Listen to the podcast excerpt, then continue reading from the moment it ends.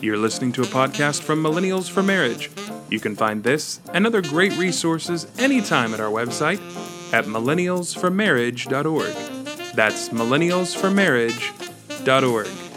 And now, here's our podcast.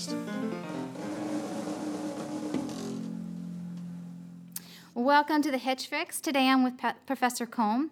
She serves as an associate dean and is the John Brown McCarthy Professor of Law at Regent University School of Law. She earned her law degree from Syracuse College of Law and is a graduate of Albany University. She was honored with the Chancellor's Award of uh, Excellence Faculty Excellence at Regent University in 2005 for her work defending marriage, equality, issues of estate planning, training lawyers and family restoration, and discipling females uh, law students. Professor Kohm has published prolifically on legal areas of concern to families, including marriage, women, children, families, trust, and support obligations at death. She teaches family law, wills, trust and estates, elder law, bioethics, and gender in the law. She teaches law students and lawyers many of the legal concepts and techniques that assist individuals and families in planning for the incapacity and estate distribution.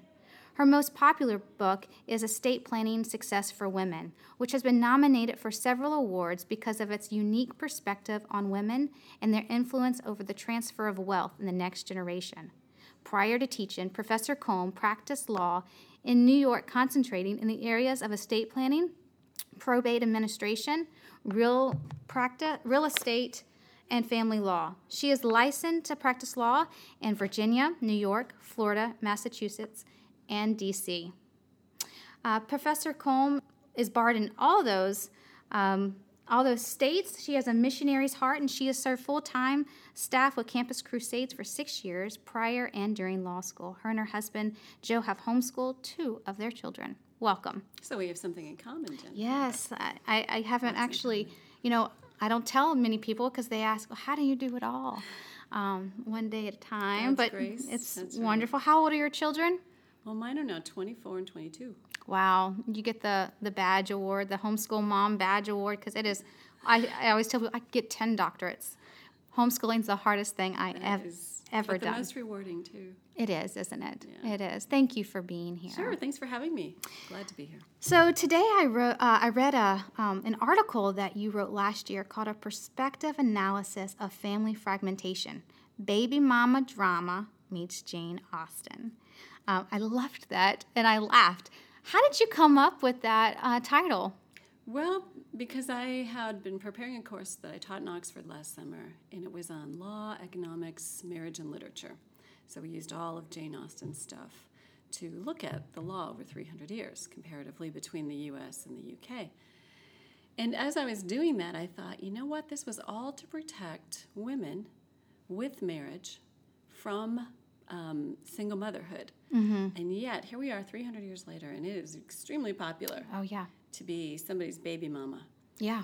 And the more I researched into what it means to be a baby mama, the more I realized they're exactly like Jane except Jane didn't have any kids. This is true. So I just tried to use some of Jane Austen's wisdom through her novels, which, if you've read her work, it just is pervasive. She was a woman wise beyond her years, and yet she made fun of everybody while being wise and explaining the principles. And all her characters would go through this progression of developing their own character to realize, hmm, I thought I knew what I was doing now I see how I was wrong and I can fix it. And it was really, really great to see that that's possible for, you know, a woman who thinks her only way out of her home is to get pregnant and have a baby and get some TANF. So I realized, you know, the baby mama drama is a lot because um, of what's happening economically and socially in our culture. And it's Nothing new under the sun. It's not a whole lot different from what women were dealing with 300 years ago. I just wanted to look at some of the current economics from, uh, especially University of Chicago economists. They kind of are leaders in this field, and there's particularly a guy named Gary Becker, just passed away recently, and he's written uh, a family treatise on economics. And it's just wonderful just how he puts all this together and how we realize that family is really the basic economic unit of every sure. single society around the globe. And when you start deconstructing that family, removing parts as unnecessary, you get kind of what we have a little bit of a mess. So I figured let's, you know, connect baby mamas with Jane Austen That's awesome. That's awesome. There's three parts um, in your article. The first considers uh, the law and the economics of never formed families as manifested in the single motherhood. Can you elaborate on that? Sure. So let me first explain what is a never formed family. It's a family that uh, a man and a woman have gotten together and had a child, um, and they have not married. They don't necessarily cohabit, maybe they do, but it's a family that doesn't have any formalization. So there's no legal obligations between the mother and father other than to care for the child. So that's a never formed family. Included in that group of never formed families are fragmented families, which are um, divorced uh, parents, um, who, which often ends up in single moms taking care of small children. And, and that uh, phenomenon has led to a lot of poverty for Yeah. women and children. It's called the feminization of poverty, and we've been dealing with it for two generations. The baby mama phenomenon is kind of new uh, with never formed families. is really just a generation old. Uh, but I look at from 1980 to 2015 and then 2015 to 2045, trying to look at those perspectives over those two generations. What's it going to take to rebuild the human capital that families create and to restore families? Yeah, 53% of uh, children born today are born out of wedlock, and 83% of those children are falling into poverty. And it's, it's an, eco- you know, an, an epidemic. It is. It's a disaster for those kids. In fact, in the article, I just talk about how children of these parents are necessarily underprivileged by both the lack of family stability and family wealth.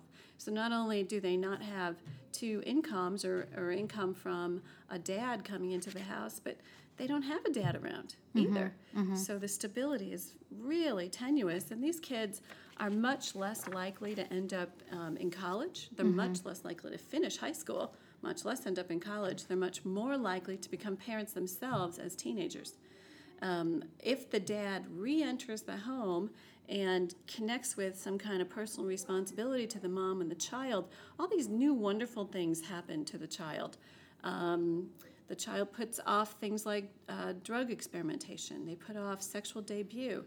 They um, think more about their future. So there's all these good things that happen when a mom and a dad are together present Sure. for a child. An economic approach to this really um, provides a powerful framework for understanding what's happening when we think, oh, well, I'm just doing what I feel like doing. Well, you know, you keep going for a half century and we're going to reap these results that we didn't intend. Yeah, they're um, out of the Brookings Institute. Uh, they started doing some writing on hip marriages, um, high investment parenting, and you know where I think marriage is a great way to, to at least the path towards eradicating poverty.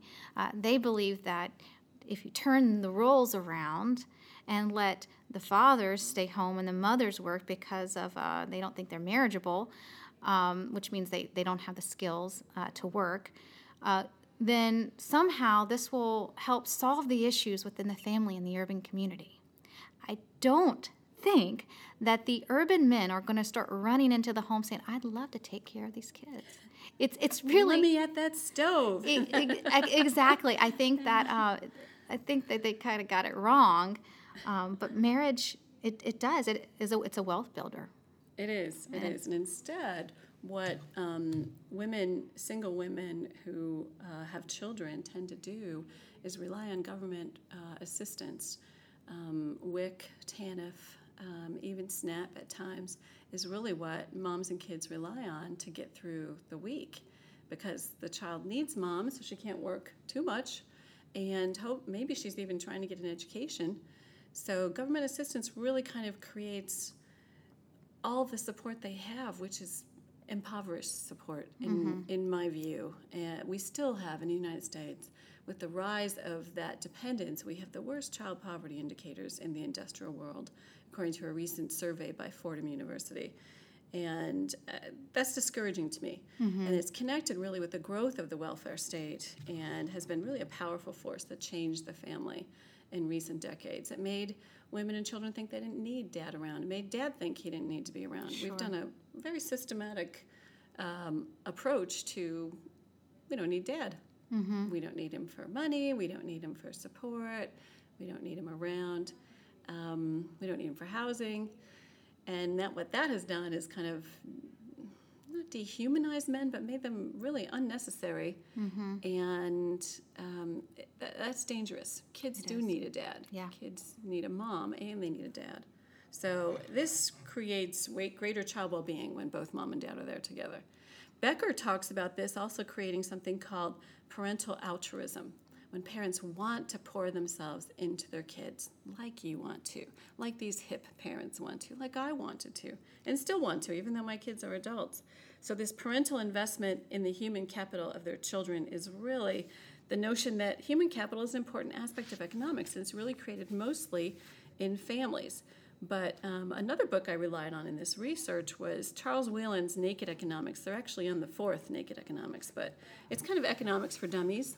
So it's really a good read. But he says human capital is the sum total of all skills embodied in an individual all their education, all their entrepreneurial vigor, even their ability to throw a baseball, and if they can throw it fast enough to get drafted.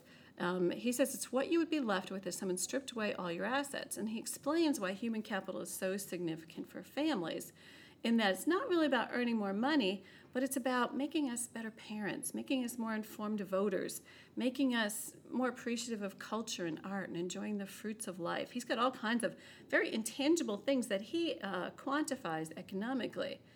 And he actually says this microeconomic effect of human capital on individual families creates this incredibly positive macroeconomic effect on the common good. And we're missing that in culture today by having families rely on government benefits instead of creating that little commonwealth themselves. So these ideas really have profound implications when you apply them to single motherhood. Um, it's a major economic discussion that really shows how a child benefits when a family remains intact. I read a lot too about marriage, and so that's what made this even more interesting because Jane never married. Jane Austen never married. One the, the second section is about marriage markets. Okay, if I go ahead. Go to ahead, that? go, yes. So Part she, two. She never got married, but she had an opportunity to be married. She um, was proposed to by um, a man that was going to inherit a huge estate, huge fortune, and his name was um, Mr. I think it was Henry Biggs Wither. And she, I think she was like 27 when he proposed to her, and she realized, I better do this. She was like Charlotte Lucas. Any of you who've read Pride and Prejudice, she was Charlotte. And she said, Well, I better marry this guy so I can have some comfort in, my age and maybe take care of my mom, who's now a widow, my sister, whose fiance was passed away. So, anyway, Jane said yes. And then the next morning, she could not live with herself, and she went right and broke the engagement because she couldn't imagine marrying because just because she needed someone to support her. So she said, "I'll figure out something else." and I think that's when she really started writing. Um, they, she and her mom and sister ended up living with her brother, which was important at the time. Um, sibling uh, males took care of their sisters and moms in the absence of their dad. So she's lived this. She's lived the poverty of a single mom. Her first book, I think she only got something like 600 pounds for it, which is nothing, nothing back then compared to what she needed to live on. But she did it. Um, anyway, I think she also did marry him because we didn't want to be reading Jane Biggs with her. this is true. Jane Austen Jane rolls Austen. off the tongue a little better. That's right. So she felt compelled to avert this economic complaint of single women, and yet she couldn't. She couldn't face herself and her own future, knowing that that's what she was doing. So I'm not suggesting in any way that women marry for money. I'm suggesting in every way that um, women, especially moms, reconsider what am I thinking about here? How am I going to do this? I also looked at a lot of the work on marriage markets by Naomi Cahn and June Carbone. They're two um, feminist scholar friends of mine who are just fantastic researchers, and they've looked at what's going on with marriage markets and how college graduates are putting off marriage while high school graduates are completely not even getting they're actually high school dropouts are completely not even getting married they're just going ahead and having kids so it's creating this incredible gap. So these people who are college get married much later, closer to their 30s. These people that are high school dropouts, less education, um, don't get married, have children, end up in impoverished, needing government assistance. And so we have poor people over here, the baby mamas, wealth and then gap. we have wealthy people over here. So it creates Yeah. this thing called marriage or well, marriage inequality, but income inequality. So that income inequality is dramatically changing our culture. And you hear politicians talk about it because they say it's like we have two Americas. Well, we've done it to ourselves. The Yeah. government hasn't done it to us except for causing people who are in need to rely on government assistance rather than put off sexual debut, put off um, that relationship of becoming a parent, and, and instead pursue education and then the, edu- the benefits that come with that education. So you can see with this income inequality gap, the people that have children as high school dropouts are probably going to nurture children that are probably going to have children as high school dropouts. And the people that are college educated are going to make sure their kids are, gen- are educated. So it's going to just get bigger and bigger. So, uh, to avoid that catastrophic storm, I'd like to just embrace every baby mama or every Jane Austen and say, hey, let's talk about this economically first. Let's talk about this, what this means for your life, your future. So, that's where the road ahead comes in, the third section. And I tried to look ahead to 2045. What's it going to look like in 2045? And the first one is that gloom and doom. You know, all the educated people are going to keep having educated people, keep raising educated children. Their children are going to marry educated children. The people are high school dropouts are going to continue that cycle. So it looks terrible 20 years from now. Um, that looks really bad, unless we do something that kind of deals with this. And um, my daughter is an economics major at the University of Chicago. And her economics professor said, I know exactly how to fix the income inequality that's happening in America. All of you in this room at University of Chicago economics need to go home and marry a high school dropout. now that is not going to happen. No. Maybe it'll happen for one out of a hundred, but it will not happen for most of them. Right. Most of them have different goals and objectives, and actually, most of the, of the high school guys back home have different goals and objectives too. So that's not really a good solution. so, really, one solution is uh, for family law to start thinking differently about families. And um, there's a, a professor at um, Stone, um, oh shoot, what's that school in New York and Long Island? I can't even think of it. Stony Brook. Um, her name is Clare Huntington, and she says that really we do family law as negative family law. We don't do anything until something falls apart, which is true. We don't do anything until somebody fights over custody or somebody needs a divorce. We call that in foresight. You can anticipate or you can react. So mm-hmm. law has been a reactor. Law is reactive. Now, I'm not suggesting I like government intervention or family law Sure. intervention. I don't want a judge to come in my home and tell me how to be a parent. But I am suggesting that states can set policies that encourage parenting in a different way. President Obama has been at the forefront of this. He wants to see dads come back to be re engaged with their kids, he wants to see them be involved. And you know what solution he's proposed his entire eight years? Marriage. Get married. So even if these high school dropouts get married to each other, all of a sudden they have now all of these benefits that come from being married. There's some states there's tax breaks. There's a federal tax break. Um, there's benefits for um, medical um, concerns. Now you can, if one of you gets a job, all of you get covered. Um, there's just so many good benefits of marriage, and that's just the, the financial ones. Let's talk about this human capital thing. Wow, now we have mom and dad together creating wealth. Even if only one of them is working, they're raising kids, they're, they're a team. A team will always get more accomplished than an individual. So that's why President Obama is purporting marriage. Now, you don't hear that talked about a No, lot in the don't. media. You don't. Because there's so many other things to fight about. But I feel like this is really worth fighting for. Yeah. That if people could start getting married, and instead, what happens is um, people either go ahead and have the child or children, or they start cohabiting, and so there's no commitment being made. And I just did some research on millennials. Um, there's only right now, of people under 30, only 20% of them are married. yeah, And yet, 90% of them say they want to be married. they do. They do. They're just scared They're the scared. commitment. And what cohabiting does is it kind of sabotages that future commitment because you're in a relationship where you're like, well, I hope this ends in marriage, or maybe, or I don't know, or whatever. So you're in a relationship Or they that's have non-committal. two different views. You know, the, Sure. the man thinks, you know, this is a really great thing. I mean, I'm getting half my rent. I have, you know, this lady here, and the woman's thinking this is one step towards marriage. Right, and and they're not on the same page. Right. So um, that really just kind of creates this sabotage effect on on uh, the parties as they pursue um, whatever it is they're pursuing together, figuring out what the future is.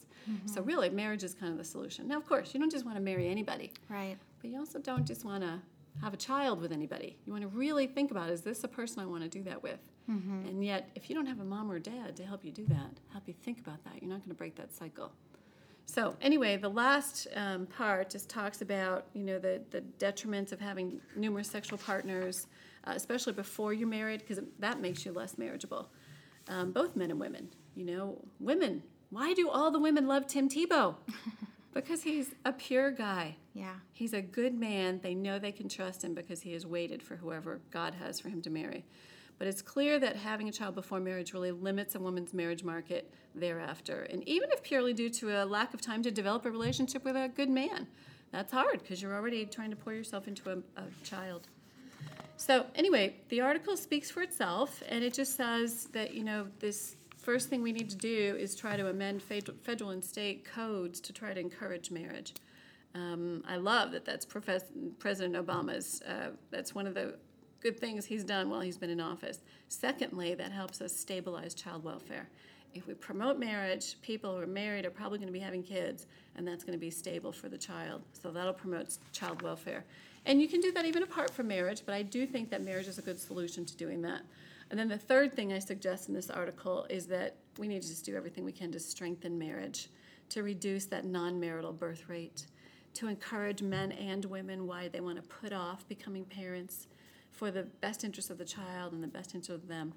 I've heard too many young girls say, Well, I don't have a plan for my life, I'm just going to go ahead and have a baby. That is not the solution. God has a much better solution for their life. And stability for the children that come after that requires really incentivizing childbearing in the context of marriage. So, baby mama drama? I love it. Well, I love it. it doesn't have to be a continuous cycle, it can be broken. Absolutely.